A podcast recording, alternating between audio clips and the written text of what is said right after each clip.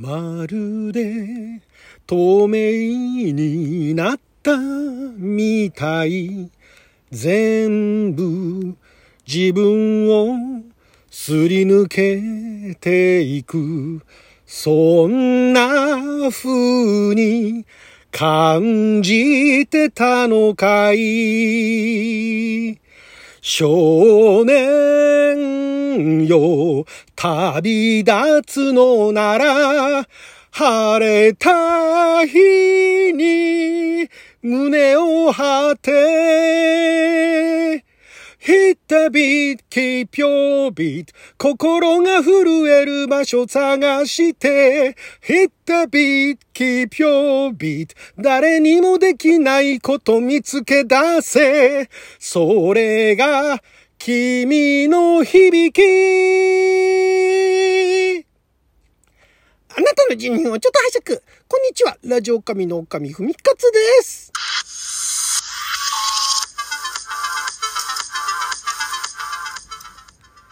今日は2021年8月9日月曜日、六曜は友引きでございます。毎週月曜日は昔懐かしのテレビアニメ、テレビ漫画、特撮の主題歌などを歌のリハビリで歌っていくアニトク歌ビリテーションのコーナーをお届けしておりますが、今回歌いましたのが、そんなに昔ではないんですが、まあもうでも15年前ですね。2006年に、えー、テレビ朝日系列で放映されました仮面ライダー響きの、えー、第1シーズンと言えばいいんでしょうか。前半の、えー、29話までですかね。のエンディングで、え歌われておりました、えー、布施明さんが歌われている少年よというね、このエンディングに歌というのが仮面ライダーシリーズでは、それまでなかったんですかね。エンディング、あ、エンディングエンディングの歌で昔あったのかな。えー、基本的にはオープニングに、その平成仮面ライダーって言われたね、仮面ライダー空河の頃から、えー、オープニングに歌があったんですけれども、えー、この仮面ライダー響はオープニングは前半の29話までは、なんか普通の音楽だったんですよね。なんか勇壮な、なんか時代劇でも始まるような、大河ドラマでも始まるような音楽が流れていて、で、エンディングにこの曲がかかっていたんですが、まあこれね、これね、私ね、あの、音がなければね、その BGM というかそのバックグラウンドの音がなければアカペラだったら大丈夫かなと思ったんですが、ダメでしたね。ちょっとアカペラでもね、歌ってる途中で、ちょっと涙ぐんできちゃって、これね、珍しく何回も撮り直しをしてですね、3回、3回ぐらいでちょっとね、途中で、このね、サビの部分ですね。このサビっていうか、あれだな。サビの前ですね。あの、少年よ旅立つのなら晴れた日に胸を張ってともここら辺でね、ちょっとね、ぐっときちゃってね、アカペラでここまで来るの珍しいんですけれども、まあ、なので、まあ、なんとかね、とりあえず歌えましたけれども、毎度おなじみ、おなじみというか、毎度同じようにですね、やっぱり原曲素晴らしい。特にこの歌ね、布施明さんが歌われてるん、あの、あの布施明さんが歌われてるんで、まあ、叶うわけはないんですが、まあ、名曲の、名曲中の名曲なんで、まあ、ぜひともね、まあ、これあの、悲劇ご覧いただいてたら余計に、もうグッとくる歌なんですけれども、見てなくてもね、歌詞とてもいい歌詞だし、ね、曲も本当にいい曲なんで、まあこれね、ぜひともこれもまた原曲聴いていただきたいんですが、仮面ライダー響きについてはですね、まあこれ平成仮面ライダー空河から始まって、えー、6作目に当たるんですけれども、まあこれがあの、いろいろありましてですね、えー、仮面ライダー響き私もあの前半の29話までは本当にあの面白くて見てたんですが、まあ、後半、まあ、いろいろあって、いろんなあのスタッフが変わったんですよね。で、ま、ちょっと見なくなっちゃったんですが、まあ、いろんなね、事情があったということで、まあ、そこについては特に触れませんが、これね、仮面ライダーシリーズの中でも珍しかったんですよ。というのも、いろいろとその、このね、えー、響きが始まる前に、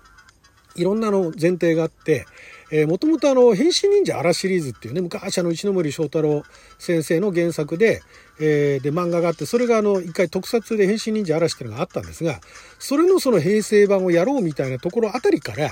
なんかこの企画がスタートしてて、最終的に仮面ライダーシリーズに組み込まれたんですね。だからそれまで仮面ライダーっていうと、まあ、基本的に何かの昆虫がモチーフになってるね。まあもともとはバッタから始まって、で、まあ、あの、その手前ではカブトムシがあったりだとかね、いろんなのクワガタがあったりだとかあったんですけれども、この仮面ライダー響きは基本鬼なんですね。みんな鬼がモチーフで。で、しかも武器が、あの、音劇っつってあの楽器を使うんですね。だから主人公のメインの響きは太鼓を使うんですね。で、しかも変身する、えー、仮面ライダー、メインの仮面ライダーがおじさんっていうね、えー、おじさんっつっても、まあ、おじさんか。それまでのあの10代、20代の、え、人が変身するんじゃなくて、一気に30代というね、えこれをあの、演じてたのが細川茂樹さんですね。細川茂樹さん、細川茂樹さんが仮面ライダーってもびっくりしましたけどもね、もう数々のドラマで活躍されてた方ですし、でまさか特撮でね、しかも主人公で変身すんのかいっていうね、いうところで非常にあのね、面白かったんですけども、結局あの、前半の29話楽しんでたのは圧倒的に大人が多かったようで、子供結構置いときぼりだったらしいんですね。置いときぼりっていうか、あんまり楽しめなかったということで、まあ後半からちょっと手こ入れでね、えー、いろいろ路線が変わっていったというのがあるんですけれども、で、後半は、だからエンディングも変わってオープニングから歌が入るようになったんですね。オープニングのあの、メロディーだけだったやつに確か歌詞の送ったのかな？なんかそんな感じでもう後半私見てないんで詳しくわかんないんですけども、ただそれまでのそのエンディングのこの歌が、まず作詞をされていたのが、えー、藤林翔子さんというこの方も、いろんなあのアーティストの曲で歌詞書いてはいらっしゃるんですが、えー、それよりも何よりもスーパー戦隊シリーズ、仮面ライダーシリーズですとか、あとアニメソングだとか、そういったところでも結構その歌詞を書かれていて、えー、アニメファン、特撮ファンからは名前もあの知られているという。で、非常にまたあの、歌詞もなんか未来を予言してるような歌詞だって言われて、なんか予言者って言われてるらしいですけどね。非常にあの、素晴らしい。仮面ライダーシリーズも、この平成仮面ライダーシリーズの、どこら辺からかな、もう90年代ぐらいから、90年代の後半からその特撮だとかアニメの歌詞も書くようになってたんですが、え仮面ライダーはクウガからですね、平成仮面ライダーの最初からでしたね。最初からもう歌詞書かれてました。えー、で、まあその後は、仮面ライダーアギト、仮面ライダー龍騎、仮面ライダーファイズ、仮面ライダーブレイド、えー、そして、えー、仮面ライダー響きですね。その後の仮面ライダーカブト、仮面ライダー出んのはもうずっとやってんだ 仮面ライダー規模もやって、もうずっとやってますね。えー、戦隊ものもやってます。もう藤林翔子さん。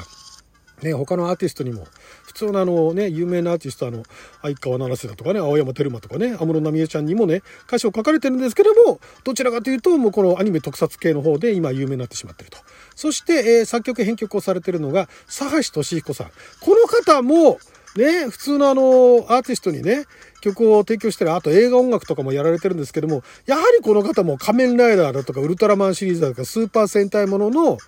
音楽と。いうことで、もう今やね、えー、非常にあの有名な方でいらっしゃいます。このだから、えー、アニメ特撮系の大御所、大御所っていうかもう、えー、大ベテランの方たちが手掛けた、そして歌うは布施明さんと。これはもう名曲にならないわけがないというね。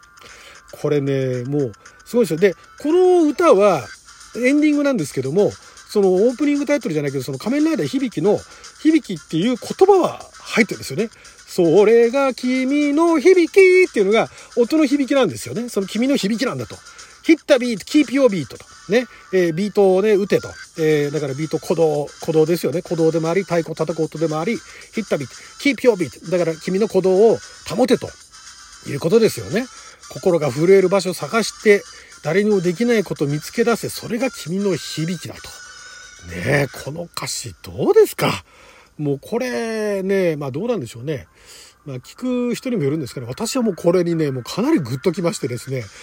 なんてあんまりね歌詞気にしない人間なんですけどもこの歌詞にはねそのドラマの面白さと相まってすごいなと。だからもう、最後、それが君の響きとか言いながら、も エンディングも一緒になって歌ってましたけどね。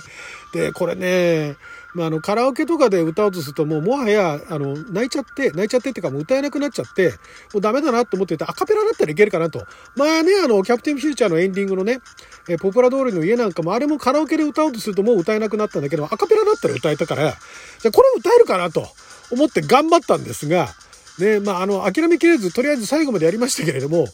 3回、4回取り直しましたね。これね、これ、ただ、普通にね、聴いてる分にはいい曲だし、まあ、あの、まあ、心に染みるなと思うんですけど、もうね、自分で歌ってダメなんですね。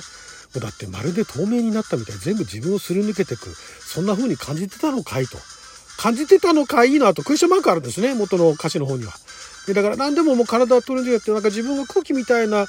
なんか存在になっちゃってんのかなみたいなやつで、もう少年よ旅立つのなら晴れた日に胸を張っていけと。でもね、2番ね、少年よ旅に出たなら雨も降る。顔を上げてってもう、これがまたね、2番でそう来るかと。旅に出た少年ね。まあだから、今もなぜか空っぽになったみたい全部無意味に思えてしまう。そんな風に世界が見えたかい。少年よ旅に出たなら、雨も降る顔を上げてと。ね。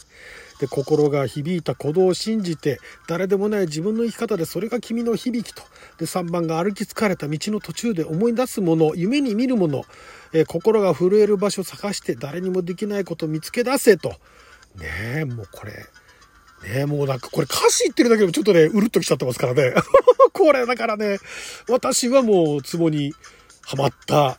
歌ですね。珍しくこの歌物でね、ここまで歌詞、歌詞を無視するような歌詞どうでもいいと思ってる人間から、えー、ちょっと歌詞にね、やられちゃったという数少ない曲の一つでございます。これだからまあ本編もね、結構あのー面白かったんで、まあ、本編も今どっか探せばなんかビデオオンデマンドで見ることできるかもしれないですけれどもこの歌今聴くだけでもね布施明さんのあの歌い上げる感じがやっぱり素晴らしいんでこのねこの素晴らしい歌詞そして素晴らしい楽曲に布施さんが歌うと。これがもう本当に来るんでね若い人は来ないかもしれないけど大人はもうグッと来るんでねよかったらあの YouTube とか探してね聞いてみてくださいこれねなんかねどっかあの、普通のあの、歌謡番組かなんかでも、紅白？紅白では歌ってないか、どっか歌謡番組でも歌われてるんですよね、ふすさんがね。もうほんと素晴らしい。はい、ということで、もう、もうなんか絶賛しまくりのね、今回の歌でございましたが、アカペラで頑張って歌ってみました。はい、ということで12分間の記者のお時間いただきありがとうございました。それじゃあまた。